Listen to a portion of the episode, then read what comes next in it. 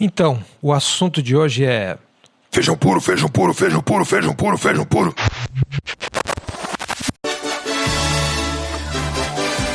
Alegria, alegria, parece que a gente conseguiu passar de fase desse jogo.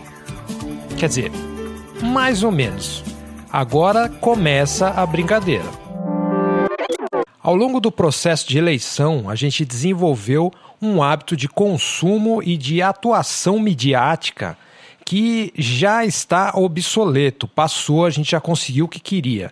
Agora é a hora de começar a investigar essas coisas e mudar o que precisa ser mudado para que a gente não continue sempre tendo que recorrer a esse ambiente tóxico, a esse tipo de discurso violento e combate nas redes sociais.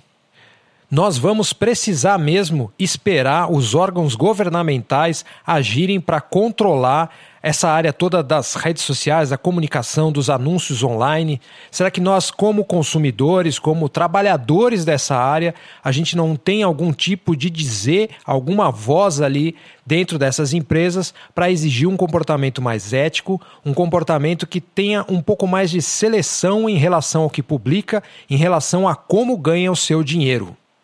Não dá mais para simplesmente continuar utilizando esses ambientes de mídia, essas formas de comunicação, sem um pensamento crítico, sem imaginar que tipo de consequência nós estamos causando uns para os outros e também para a política.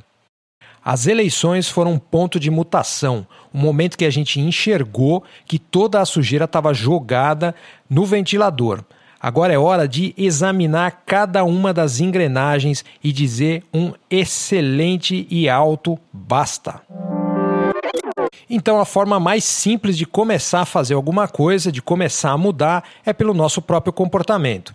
Então, toda a comunicação violenta, todo o sarcasmo, todo o consumo de mídia inútil que a gente teve até agora, tudo isso eu, pelo menos, vou tentar cortar pela raiz.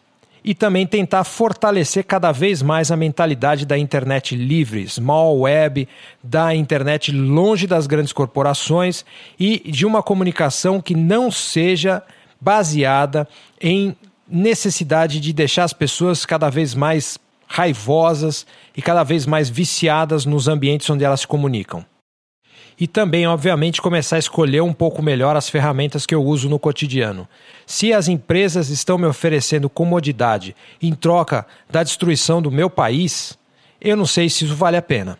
Eu prefiro sofrer um pouco mais na hora de configurar, eu prefiro ter um aplicativo mais feio, ou melhor, eu prefiro muitas vezes ir lá e colaborar com o open source, de modo que a gente consiga fazer melhores interfaces, melhores soluções, para que a gente tenha coisas compatíveis com o nível que se diz maravilhoso dessas grandes empresas.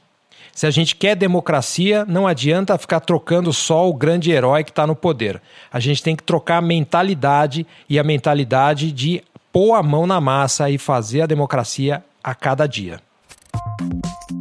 Esse foi mais um episódio do Manoistério. Se você quiser colaborar financeiramente com ele, é só depositar qualquer quantia na chave pix arroba eduf ponto me.